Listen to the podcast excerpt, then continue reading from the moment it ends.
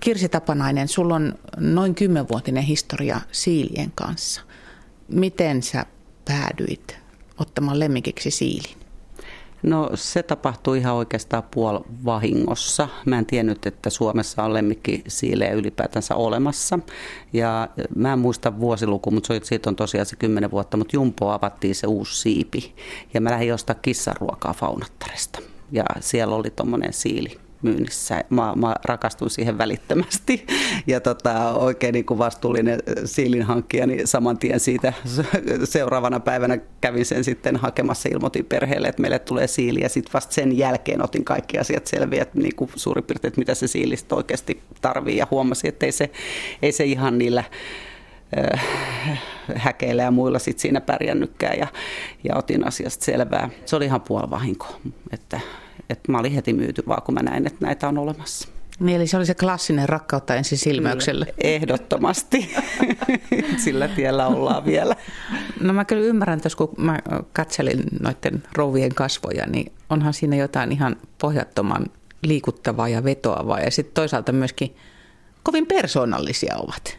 Joo, kyllä. Joo, että mulla on ollut aika monta siiliä tässä kymmenen vuotta aikana ja kasvattanut niitä, niin kyllä, kyllä niistä pienistäkin poikasista, niistä näki jo sen neljän, nel, kun ne alkoi kasvaa, niin kun ne luovutetaan kahdeksan viikkoa iässä, niin kuusi, sanotaan viisi, kuusi siinä näki kyllä ne luonneerot kyllä niistä jo ihan hyvin. Et toiset oli paljon uteliaampia, toiset oli arempia tai epäluuloisempia ja tota, toiset oli sitten ihan pelkäämättömiä. Et kyllä, kyllä niissä on, et no, mä sanoisin, että siileissä ei ole luonteesero, että onko tyttö tai poika, että ne on kuin ihmiset, ne on yksilöitä aina jalostuksessa, niin siellä yhdessä poikuessa voi olla ärhäkämpikin tyyppi, että sitten yritetään etsiä sille semmoinen omistaja tai orjaksi me sanotaan meitä, me ollaan orjia, niin, tota, niin, niin, niin yritetään sitten löytää semmoinen näpäkämpi orja, joka kestää sitten sitä. No toi kertoo jo aika paljon sitten siitä suhteesta, mikä Siilin kanssa syntyi, että jos säkin olet orja. Kyllä, joo, joo ja niin, toi kissa on myös yksi, että kyllä se on kävelevä jääkaappi, että me tuodaan ruokaa ja siivotaan ja siinä on se meidän tärkein tehtävä palvella heitä. Mitä, mitä ihmettä sä saat siitä, että sä palvelet siilejä? No kuule, sitä mä oon itsekin miettinyt, että tota, ei, ei siitä muuttuu, kun ne on vaan niin sympaattisia. Sitten kun ne illalla, sanot, kun tulee hämärää ja tota, äänistähän ei välitä sille, mutta se hämärä on semmoinen, että, että se kun on tuossa kainalossa ja katsotaan telkkariin, niin ja, ja se kun se huomaat, että se luottaa suhun, se voi olla selältä ja sä voit rapsuttaa sen mahaa sieltä. että tämä toinenkin nostelee oikein koipia, että sieltä saa vähän rapsutella ja tuolta, niin kyllä se on semmoinen luottamuksen osoitus eläimeltä ihmiselle sitten, niin se on vaan jotain semmoista, mikä siihen hurahtaa. Niin eli piikeistä huolimatta se semmoinen hellyttelyn tarve tulee kyllä tyydytettyä. Kyllä, joo, joo kyllä, kyllä siiliä voi hellitellä tosi paljon. Et vaikka se on luonteeltaan erakko, että se ei kaipaa omistajaa sinänsä, mutta kyllä se sitten, kun se omistajansa niin tuntee, se on hirveän hyvä hajuaistin perusteellahan se menee, että niin, niin, niin kyllä se siihen luottaa sitten ja, ja kyllä ihan hauskoja kivoja hetkiä on. Että. Hmm. Sä sanoit, että siili on erakko ja tuossahan sulla nyt noin vanhat rouvatkin, niillä on kummallakin niin kuin oma kämppä. Joo, joo että tota, niin, tie, kyllä mä tiedän, että joskus on ollut alenevassa poik, po, polvessa niin kuin äiti ja tytär, niin kuin naaraat nimenomaan voinut olla esimerkiksi samoissa tiloissa, mutta ne tilat pitää olla silloin huomattavan isot. Ja sittenkin siinä tulee kyllä, voi tulla revirit ongelmia tai ruuasta kinastelua, että kyllä meillä on ihan suositus, että jokaiselle siilille se oma. oma. Ja sen näkee jo siinä, kun kasvattaa poikasi, että tota, niin aluksi kun ne kaikki on tietysti siinä emossa kiinni, mutta kun se luovutusikä vähenee, lähenee, niin ne nukkuu jo täysin eri paikoissa. Ja, ja noi urokset joudutaan jo ennen luovutusikää erottaa sieltä emosta ja sisaruksista. Ne tulee sukukypsäksi niin nopeasti. Mä luulen, että osalla ihmisistä tulee ehkä vähän yllätyksenäkin se, tai siis mm, todennäköisesti heille toivottavasti kerrotaan ajoissa se, että siili on todellakin tämmöinen yöeläin, illan virkku, yön, yön virkku oikein tosissaan. Eli siis ei välttämättä ihan kauheasti seuraa sitten päiväsaikaa? Joo, ei, ei ole. Ja tota, itse asiassa tuolla messuilla on muutamat äidit jopa huokaisseet, kun lapset tulee siihen äiti, mä haluan siiliä. Sitten mä sanoin, että sä oot, sä oot liian nuori siihen. Sitten kun sä saat valvoa 10-11 aikaa illalla, niin sitten voidaan keskustella uudestaan. Kirsi Tapanainen, kun sulle nyt tapahtui se rakkautta ensisilmäyksellä rysäys silloin, niin kuinka paljon tuli matkan varrella semmoisia yllätyksiä, ikäviä tai iloisia? kunnes tiesit jo Siilestä huomattavasti enemmän? No y- yksi, yksi ehdottomasti tota, varmaan hauskin olin, kun olin tyhmä ja tietämätön. Ja siihen, no siihen aikaan oli kyllä jo netti tietysti ja etsin sieltä tietoakin sitten niin paljon kuin mahdollista, mutta se siili, kun tuli tänne meille, se oli varmaan ensimmäistä iltaa ja tota, niin sitten mä hämärissä odotin, että se tule, tulisi pelkästään tietysti uusi koti ja näin ja ajattelin, että saa rauhassa olla, että en yritäkään silitellä ja se tuli sieltä ruokakupille ja alkoi syömään ja sitten yhtäkkiä se heittäytyi kyljelle ja alkoi sylkeä vaahtoa selkää. Mä olin ihan varma, että mun tuurilla tuolla on nyt epilepsia. Ja sitten, sitten selvisikin, että siilit todella tekee niin sanottuja vahtiksia, että sitä ei tiedetä, mistä se johtuu, sitä ei tieteellisesti tiedetä, erilaisia teorioita on. Eli kun heillä on erittäin voimakas tämä haju, hajuaisti, ja niillä on Jakobsonin elin vielä, niin ne haistaa, mä oon lukenut jostain, että eurooppalainen siili haistaa kasten tuolla madon 20 sentin syvyydestä maasta.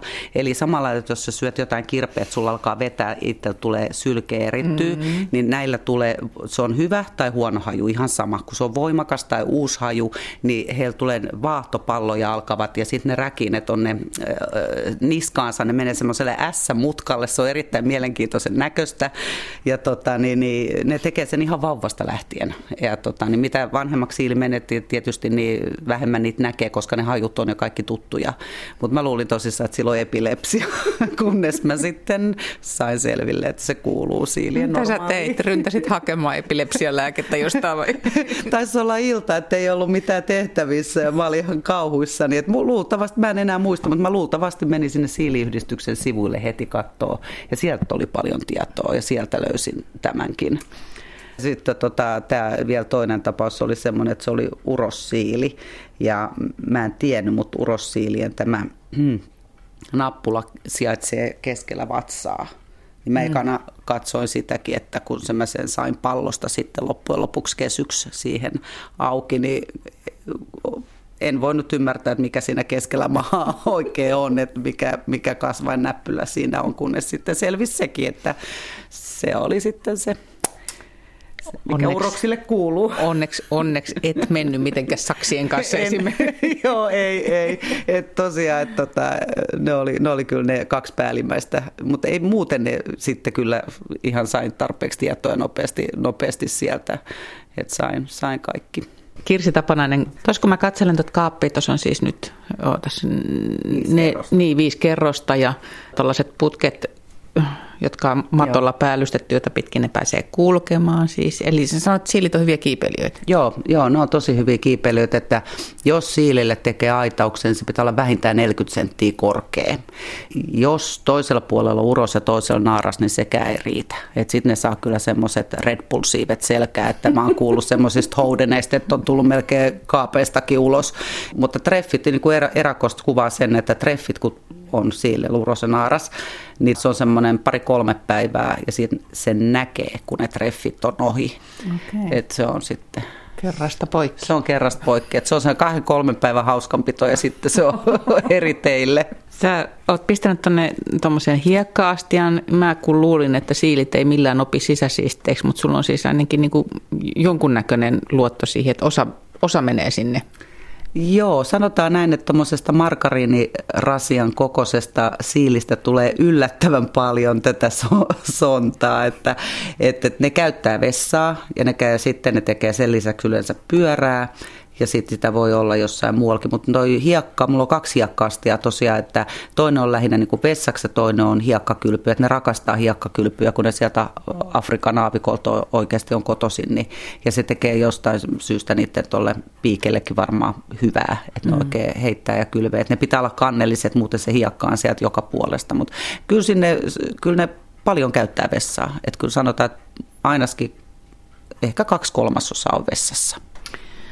Pyörä eli juoksupyörä eli paskalinko, niin kuin sä kauniisti sitä äsken joo, nimitit. Joo, sontalinko on meidän toinen nimi tälle pyörälle, että sen tulee jokainen siilisti kyllä huomaamaan, että se, se harvoin on puhdas. Sanotaan näin, että jos aamulla näyttää, että kaikki on puhdasta, missä ei ole mitään, niin sit voi kyllä olla huolissa ja katsoa, että onko sillä kaikki hyvin. Mulla on käynyt joskus niin, että mä oon katsonut ja laittanut illallakin joskus ruoan ja sitten mä huomaan, että sitä ruokaa ei ole käyty syömässä, niin siili on yrittänyt horrostaa. No mutta hyvänen aika, eikö siilin kuulu horrosta? Siili horrostaa vain tarvittaessa. Ja afrikkalainen kääppiösiili, joka on tuolta päivän tasaajalta, ei mene horrokseen paitsi siellä aavikolla kuumimpaa aikaa, kun on 40 astetta kuumaa, ne voi olla pari-kolme päivää horroksessa, mutta että lemmikkisiilejä ei ole koskaan päästetty horrokseen täällä, koska se on vain ominaisuus, mitä ne käyttää, jos niin kuin niin me ei tiedetä, miten siinä käy, kuolisko ne, että, koska ne ei ole kerännyt sitä rasvaakaan millään tavalla ympärille, että niin meillä ei ole kokemusta siitä, niin me ei päästetä niitä horroksia, me pidetään niille se lämpötila koko aika sopivana. Mutta se ei ole pelkästään lämpö, se horrostusyritys, että talven pimeimpinä aikoina jotkut on, että kun on jatkuvasti pimeätä, niin ne katsoo, että eihän täällä tätä aurinkoa olekaan, niin minäpä men nukkumaan. niin sen takia noita valoja pidetään päivisin. Ja siili on itse asiassa 55 miljoonaa vuotta vanha fossiili.